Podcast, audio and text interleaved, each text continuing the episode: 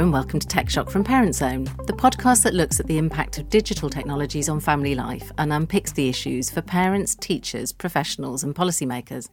I'm Vicky Shotbolt, and I'm the founder and CEO of Parent Zone. And I'm Geraldine Bedell, executive editor of Parent Zone. This week, we're really thrilled to be talking to Professor Amanda Third, co director of the Young and Resilient Research Centre at Western Sydney University. Online resilience is a subject dear to our hearts, um, Vicky co-chairs the Resilience Working Group at UKCIS, the UK Council for Internet Safety. So, Amanda, we want to talk to you about that and also about your work on the internet and young people's mental health, and most recently, a big project you've done for the UN on children's rights online. But I wanted to start off by asking you about the theme of your recent book, Young People in a Digital Society Control Shift. You argue that what you call a control paradigm has grown up around young people online the emphasis on keeping children safe, which you see as often controlling them, actually hasn't really helped them. Hi, Geraldine. So, what we did in that book was we really tried to start from children's lived experiences of using technology. And what became really clear to us is that um, they're very concerned about some of the risks that they face online, but they don't always match up with um, with the concerns that adults might have, whether that's their parents or their teachers or other significant adults. And um, and in a sense, what we detected in um, in their narration of the ways that they engage online is that they they had begun to talk in a double register to adults so they have been receiving really great online safety education and it's clearly been really really effective because when you talk to children they can tell you a list as long as their arm and possibly longer about all the terrible things that might happen to them online and all the things they should do to protect themselves. But two things, Geraldine. Um, on the one hand, um, this is producing in them, you know, we're teaching them to speak in a double register in the sense that they know all the things that they should do, but they don't necessarily implement them in the ways that adults would expect them to. Often they are they you know they they can talk the language of online safety but the practices that they put on put in place in their everyday encounters with technology look quite different to the kind of idealized ways that we present to them of protecting themselves and taking precautions and ensuring they can engage responsibly and safely. And so this is what we call the santa claus effect um, in our work. So I, I, hope that this is not a um, spoiler for anybody on the call but when children find out that um, that that Santa's not real, what they often do is they pretend or they participate in the fiction for a long time after that becomes obvious to them, because there are real material benefits for doing so. Um, and so, and and and the same thing happens with online safety: is that children pretend to the adults in their lives that that they are participating in this online safety fiction, but really their practices look quite different. Now, this is not to say that they're being unsafe online. Actually, many children are taking really effective steps to protect themselves. Of course, some children are more vulnerable online than others, and it's really those children we need to pay most attention to. But in general, you know, children are thinking about safety. They worry about being, um, you know, exposed to threats online and they're taking steps to prevent those. But we're not teaching them to have honest conversations with us about what happens online. So there's a kind of double speak that emerges from these, um, from this educational impetus, which focuses primarily on the risks. And the second thing that I would point to about this really strong emphasis on the risks is that um, whilst children can tell you all the terrible things that might happen to them online, they are not able to conceive of all the wonderful benefits that they might access by engaging um, with digital technology. Um, and I think this is a real shame. It's a missed opportunity. We're not doing quite enough to open up their thinking and encourage them to really um, embrace technology and think about how they can use it creatively and constructively uh, to shape both their individual futures and also the collective future um, of the next generation. So, um, so I guess that's really what we were trying to pick up on in this book. This idea of the control paradigm is that, you know, um, often we sort of think about children as um, you know, as individuals that we need to you know, we take our responsibilities as adults very seriously. We we need to craft their futures. We need to guide them. Um, but what we need to also remember is that children need to take risks in order to learn and develop the skills um, that that they need for the the digital future. Um, and so it's not about eliminating risk and controlling the child. It's about enabling them to take calculated risks in supported environments and giving them space to grow, learn, and develop their own languages for thinking about um, for thinking about what it means to be online. I wonder how do we start to get past that safety dominated, controlling way of thinking about children online? I mean, in the UK, we we are um, just introducing or going through the process of introducing new legislation that will include a big emphasis on age gating the, the internet. And I just, I wonder if you think there's a better way that we could go about helping children to navigate the internet safely. Yeah, so look, I mean, this is a really thorny question, Vicky, um, and and I think I would start by saying that often we we think about children's safety and we focus on what we need to do to children to enable them to participate safely online. When in fact, all of the research shows, and indeed all the insights from practice also show that we need um, whole of community, you know, holistic, systematic responses to in- ensure that children are not exposed to serious threats of harm online. So this means that we need to be thinking very carefully about appropriate legislation.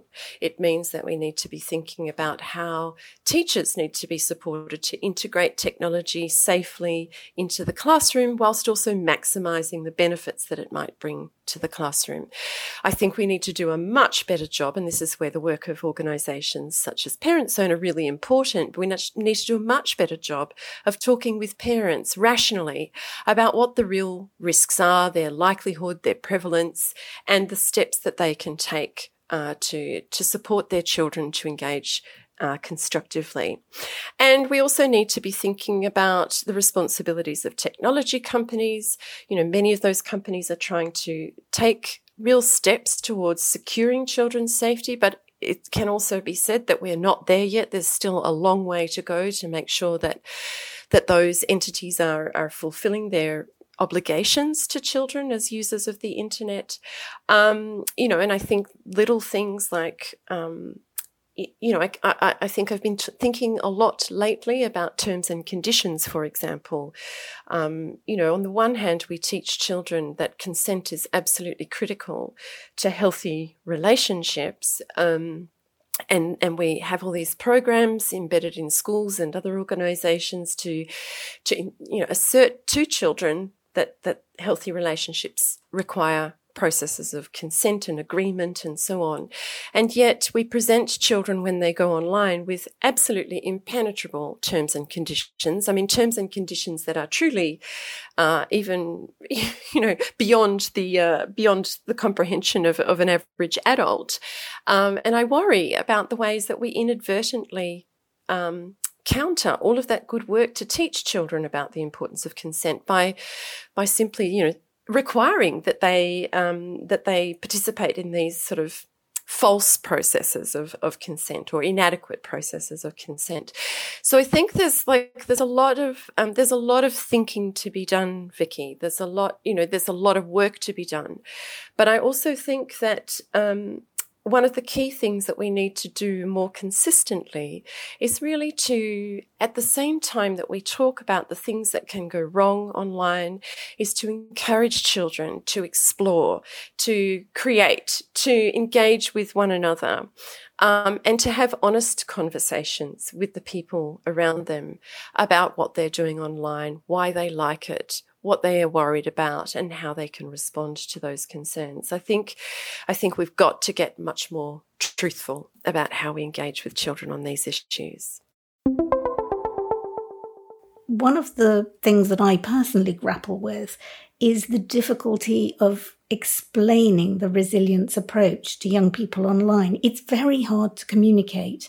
Um, the scare stories are so much more potent. I think you had a situation in Australia where there was a mobile phones panic and that led to blanket banning of mobile phones in schools. How do you think we can sort of break down the abstraction of resilience and, and make it kind of understandable both to young people and children and also to their parents? Yeah, look, that's a really that's a really great question. Um, resilience, to my mind, is is as you say a very complex concept. There aren't clear predictors for which children can be resilient at which points in time, uh, you know, in, in the course of an average day it's not an easily predictable thing. And I think this is the thing about resilience is that often we put a lot of pressure on children to be resilient in the face of adversity. But actually a really core part of being resilient is taking the knock, recognizing it as a knock, and then um, I guess developing ways to deal with the difficulties that that presents, right? So resilience is not a state of being. It's not a kind of, you know, it's not something that all of us can be all of the time. Resilience is a skill. It's a process. It's actually, you know, it's, it's about um, experiencing adversity, learning from that adversity, and taking those the learnings from that experience into the next experience of adversity. So it's a cumulative process. It's about ga- gathering skills and energies, right? Um, yeah, and I think you know, one of the things that we know about resilience is that, well, the difference between a young person who can be resilient and one who cannot is often the strength of their social relationships. And so I think what we often do is we think about resilience as an individual capability, when in fact it's not just an individual capability, it's also a deeply social or relational capability. Um, and and so I think we also need to think about resilience in terms of collectives, right? You know, what does it mean? You, you can be a much more resilient individual if you live in a much more resilient community, right? So how can our communities really get rally around um, children uh, to support their their resilience and well being? You know, of course, resilience comes from this idea that um, oh, oh, it comes from engineering, right? The idea that once the metal or some other similar material is put under pressure, when that pressure is released, that the material will bounce back. It's called homeostasis, and um, and I think this is the kind of way that the idea of resilience has really been taken up in in you know, in our practice around supporting children's resilience. It's about, you know, we think about it as this capacity to bounce back. But I'm really taken by the idea that resilience is a much more transformational capability, right? It's, it's about, um, it's about being able to, as I said earlier, take the learnings and apply them in a future setting. So it's quite okay to be upset when you confront something nasty or untoward online. Um, but what what you want to do is re- be able to reflect on that and be able to do it better next time around. Um, so I'm really sort of I'm really invested in thinking about uh, resilience in those kinds of terms. Your research is based on user centered participatory research.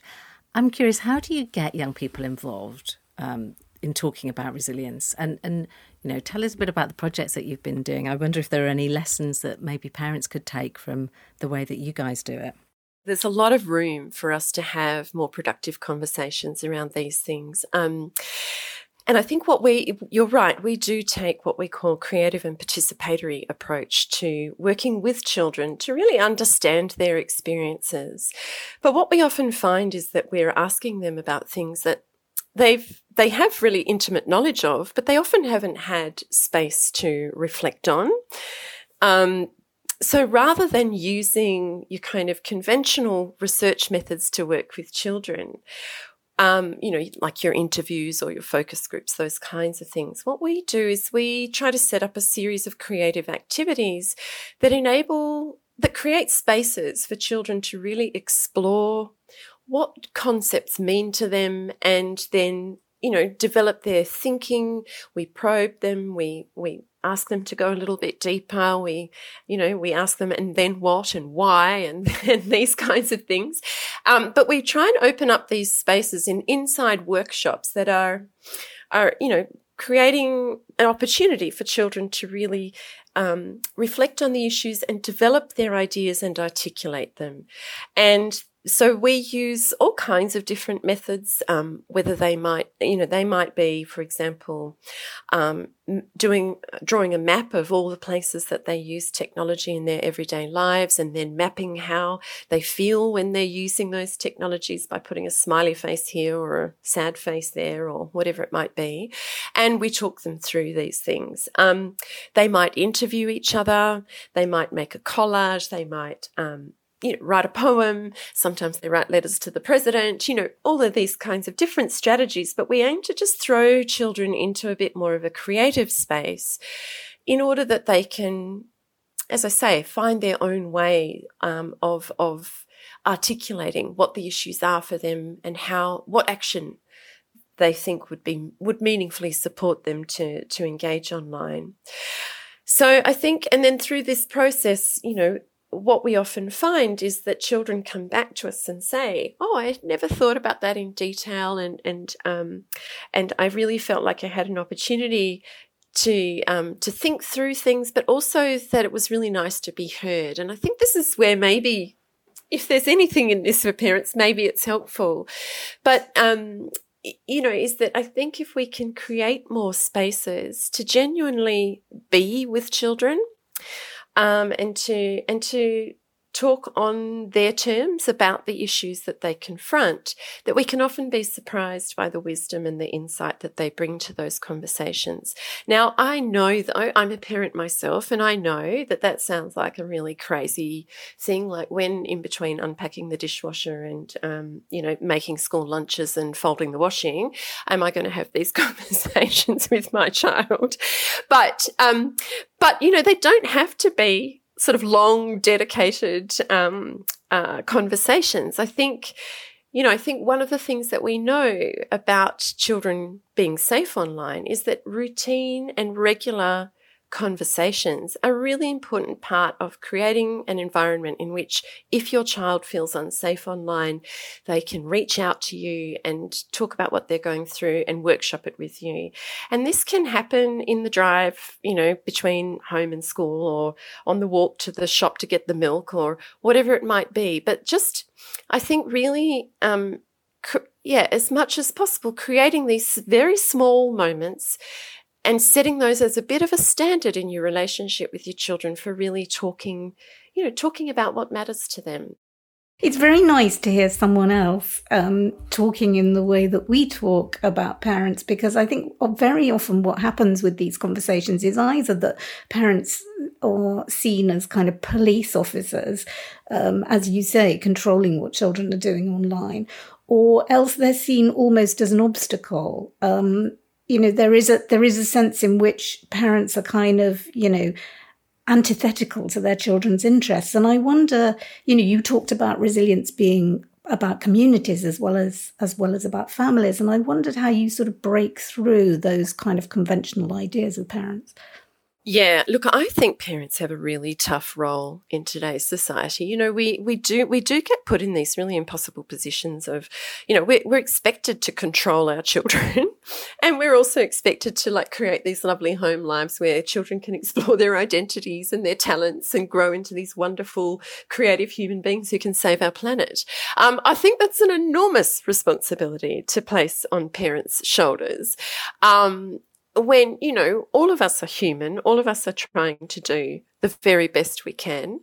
Um, you know, and I think, and, and, and all of us make mistakes all the time, but I think, you know, it's really important that we make mistakes. Actually, you know, going back to the question of resilience, it's, it's crucial that our children see us make mistakes and they see us recognize our mistakes and talk about where we could have done better.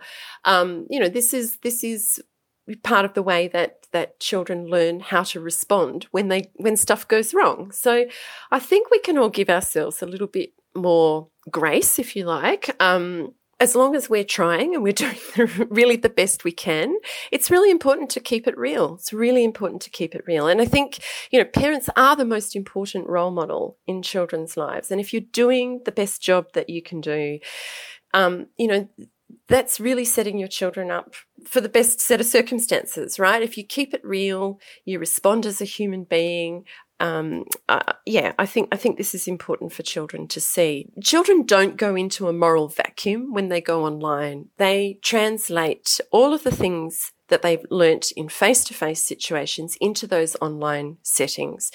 So if we're talking to them about what is important, if we're telling them these are the values we, you know, we want to live by, um, this is how you could deal with that or whatever, they take that knowledge into the online space and apply it, right? There's a real, there's a real crossover. Um, you know, and I think it's every parent's fear that, you know, the moral framework just goes out the window when a child goes online, but that's not the case. They really take that stuff stuff into consideration. And often when they do things that, um, that might not align with what their parent would think is a good thing.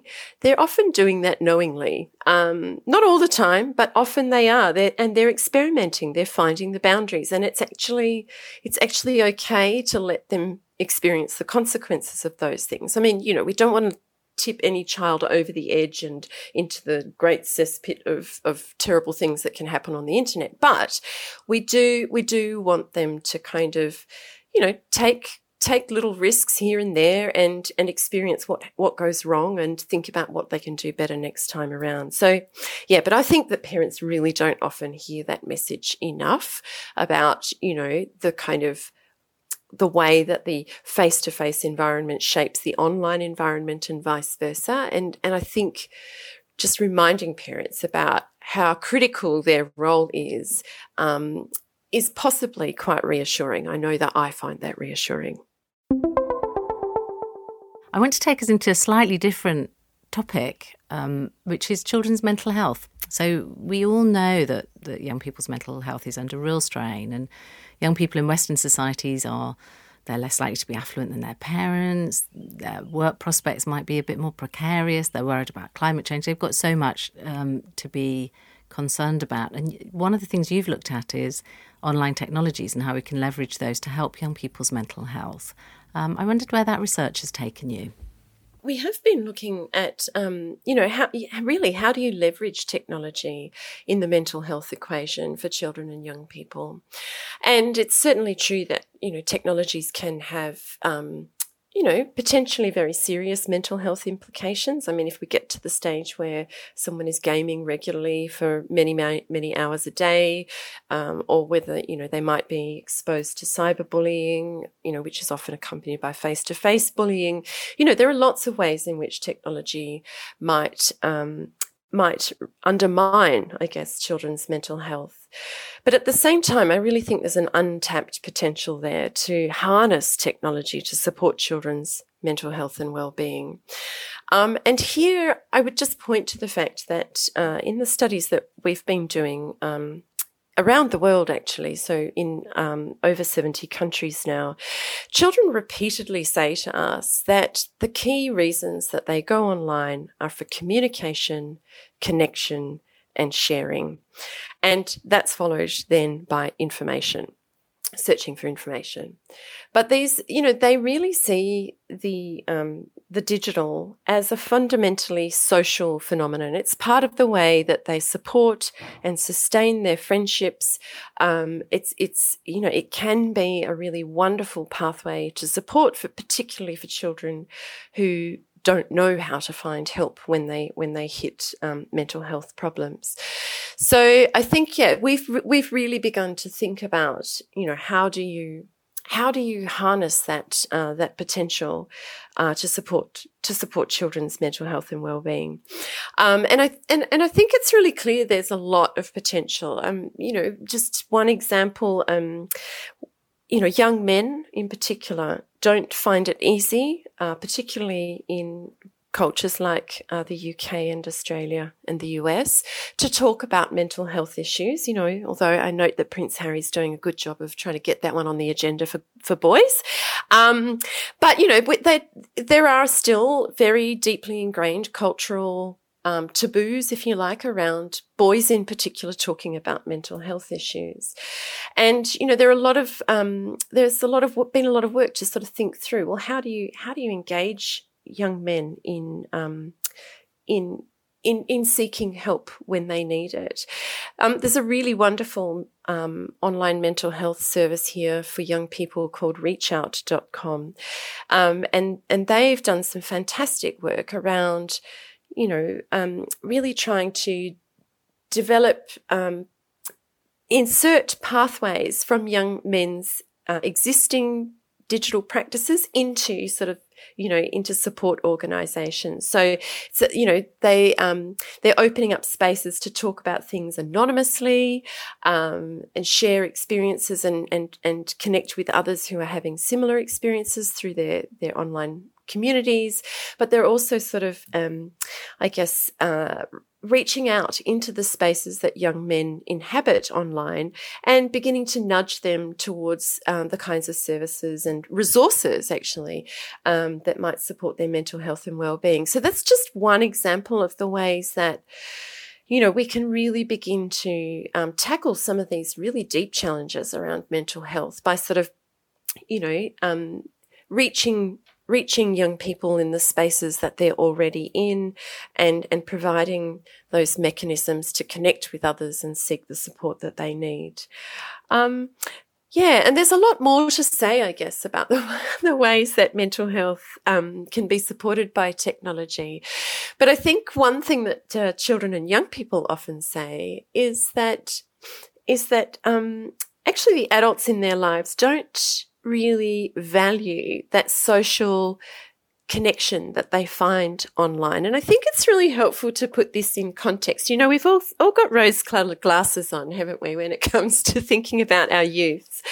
But um, I think when I was growing up, um, you know, there were a lot more spaces where children could just, you know, they could hang out on the street, ride their bikes, you know, go off to the playground you know, teenagers hung out at the shopping centre, etc.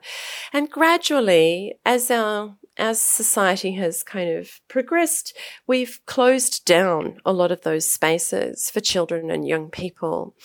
And, but they still crave that social connection.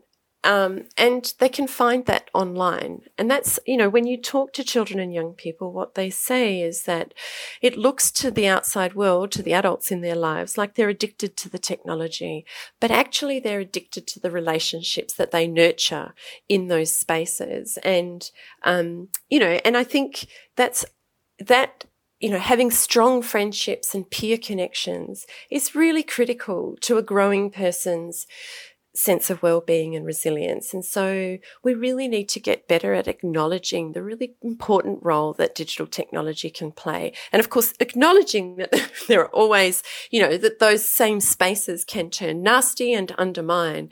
But I think we need to really acknowledge children and young people find um, solidarity, friendship, fun, all of those good things in, in these online spaces and that we have to, yeah, do more to, to harness those those benefits for children and young people. It does worry me that we're we're at risk of starting to do the same thing to the online world that we did to the offline world, which is close down those spaces where children can take risks and you know can explore and do things maybe away from the oversight of adults. Um, but I think when we're thinking about young people's mental health, and we've produced a, a an app called Ollie, which is all about nurturing and supporting conversations between parents and children around their mental health. I think it's, you know, we can see the amazing opportunity that technology can give us for that. But there are the really worrying impacts of technology on young people's mental health that I think alarm parents. Things like that addiction message. We have a gaming addiction clinic in the UK, and worries about young people experiencing and coming across content that might encourage harmful behaviours like pro ana content or content that talks about suicide. And I just wonder how you balance some of those benefit, risk, and harm and opportunity conversations when you're thinking about a topic that's as sensitive and difficult as mental health. I think it's certainly true that um, that that these risks do exist. And we need to do much more at the government level, at the at the level of technology, enterprise, etc., to really sort of think about what protections we can put in place to prevent some of those um, more pernicious effects of engaging or potentialities of engaging online. I think certainly. Um, you know, certainly, certainly children do come across inappropriate things um, and and and some of this some of the content and children themselves say that you know inappro- inappropriate content is a very big uh, concern for them. Um, you know so there, there are these risks but i think we need to really be careful about the fear narratives. And and again this is a theme that we really explored back in um, in in um, young people in a digital society, the control shift book is is we're really sort of trying to think about how you how you moderate some of the public narratives around these things, um, because I think it's it's true to say that we've got lots of examples where the mainstream media are fueling uh, parental anxieties um, about what can happen to their children online. I mean, the Momo challenge was a really classic example. You know, this Japanese, this ghoulish Japanese anime character um, was apparently being spliced into children's content and encouraging them to take their lives and do other horrible things to themselves. Um, and, and, you know, it turned out to be a hoax, but it was a hoax that had very real effects, right? Um, it was reported across the mainstream media and it really fueled parental anxieties. Um, and indeed the anxieties of, of people in power, like the governments ar- around the world. Um, and I think this panic narrative is, is super unhelpful. We're not, it's really important that children know that there are some serious risks that they face online. Um, and it's very important that parents understand that. But when we only see extreme cases reported in the mainstream media, it doesn't give an accurate representation of the likelihood that children might encounter these things. Um, and, and indeed, for children, what it's often meaning is that they're scared to engage online, particularly girls. This seems to play out with is that, you know, this, this mainstream media really fuels their reluctance to engage with digital technology because they're, they're, they're scared they might be kidnapped, murdered, raped, you name it. Um, yeah, so I think this is not creating conducive environments for children to grow up and seize hold of technology constructively. So what do we do about that? I think I think we have to really confront those fears. I think we have to um, I think we have to have, again, ways of talking with parents, teachers, and other significant adults in children's lives about what the risks really are and what children need to do to, to, protect themselves from those risks, but also how children can assess, you know, how they can keep their fears in check, right? How, which spaces they can interact in that are going to be, you know, more protected than others. Um, uh, you know, we need to talk to parents about the things that they can do to moderate um, the, the potential of those risks. But we also need to teach everyone what to do when we encounter this terrible material because it is out there. Children do encounter it. They don't encounter it all the time, maybe. Some children will encounter it more than others. But, you know, it, children will encounter terrible content. And so I think we need to really talk with children about how you put that in perspective, what you do with that experience, right? Um, so I think we really need to empower children to um, to really yeah put their fears in context and have and and then when something does go wrong, if it does go wrong, to really put the you know, to be able to respond constructively, know the steps to take and so on. But really, I think there's a huge responsibility for governments and technology um, companies in particular to think more seriously about how we do uh, protect children from some of these things which do have uh, mental health effects.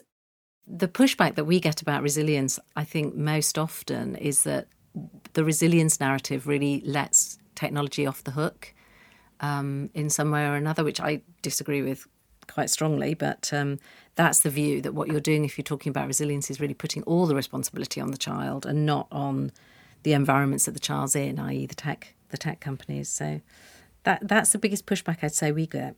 I think that's where we really need to bust open this idea of resilience as a as an individual characteristic, right? It isn't. It's or it's not only that. It's a collective characteristic. It's a collective kind of thing, right? You can't have resilience, um, you know, in environments where where you know the technology companies are not taking responsibility or where government's not doing its job properly, right? The, these these things matter to the fabric of, of children's everyday encounters with the digital. Amanda, this has been such an encouraging and, um, in many ways, exciting conversation. It's so lovely to talk to someone who's so thoughtful and nuanced and positive about online opportunities. And I completely agree that if we are able to leverage technology to help with mental health, for example, that will do quite a lot of the work of ad- adjusting people's feelings about technology. But um, just before we wrap up, um, I wanted to ask you you've just finished a report on consultations in 27 countries to inform the UNCRC's general comment on the rights of the child in the digital world. Do you see children's rights as a fruitful way of looking at children's online lives?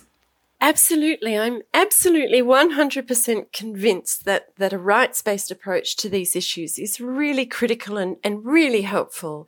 And I'm super excited that the, uh, the UN Committee for the Rights of the Child has recently adopted that General Comment 25 on children's rights in the digital environment because what what general comments do is they provide principled and evidence based guidance for states, you know, governments and NGOs and technology companies and the many others who are influencing children's lives, you know, the steps they can take to ensure that children's rights can be guaranteed in the digital environment. Um, I think loosely speaking, what the Convention on the Rights of the Child stipulates is that children have three basic kinds of rights. They have what we call provision rights, which are children's rights to you know, the fundamentals of everyday life. Um, you know, a, a, warm bed to sleep in, um, clean drinking water, sanitation, a healthy diet, you know, basic fundamentals of children's lives. We also have protection rights, right? So this is about protecting children from all forms of harm, uh, and, and ensuring that they are not unnecessarily exposed to danger, etc., etc. Um, and also we have, um, participation rights. And what's intriguing about the Convention on the Rights of the Child is that it actually asserts that children have civic and political entitlements to, you know, civic and political um, rights, the same as adults do. Um, and and it it asserts that children have a right to participate in the decision making that impacts their lives. You know, to participate as as kind of um, uh, citizens of the world, if you like. And so these three kinds of rights, protection, provision, and participation are kind of, you know, that's the bedrock of the, con- of the convention.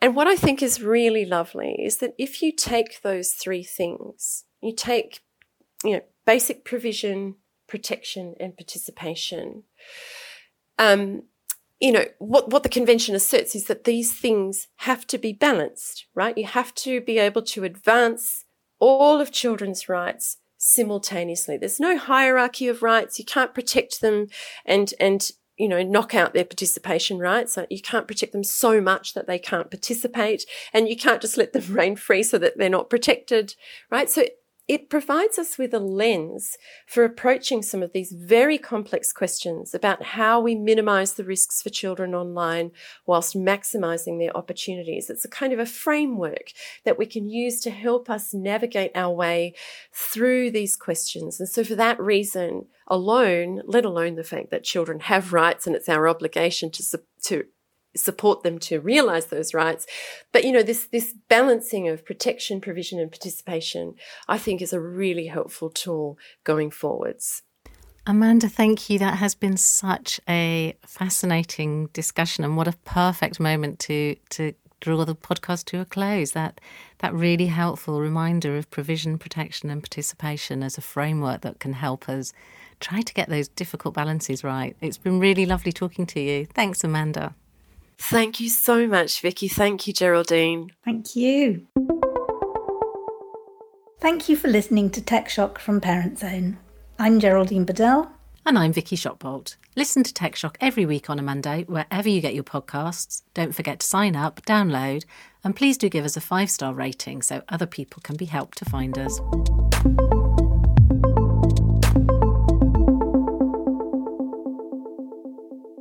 Have we lost Amanda? Oh, sorry.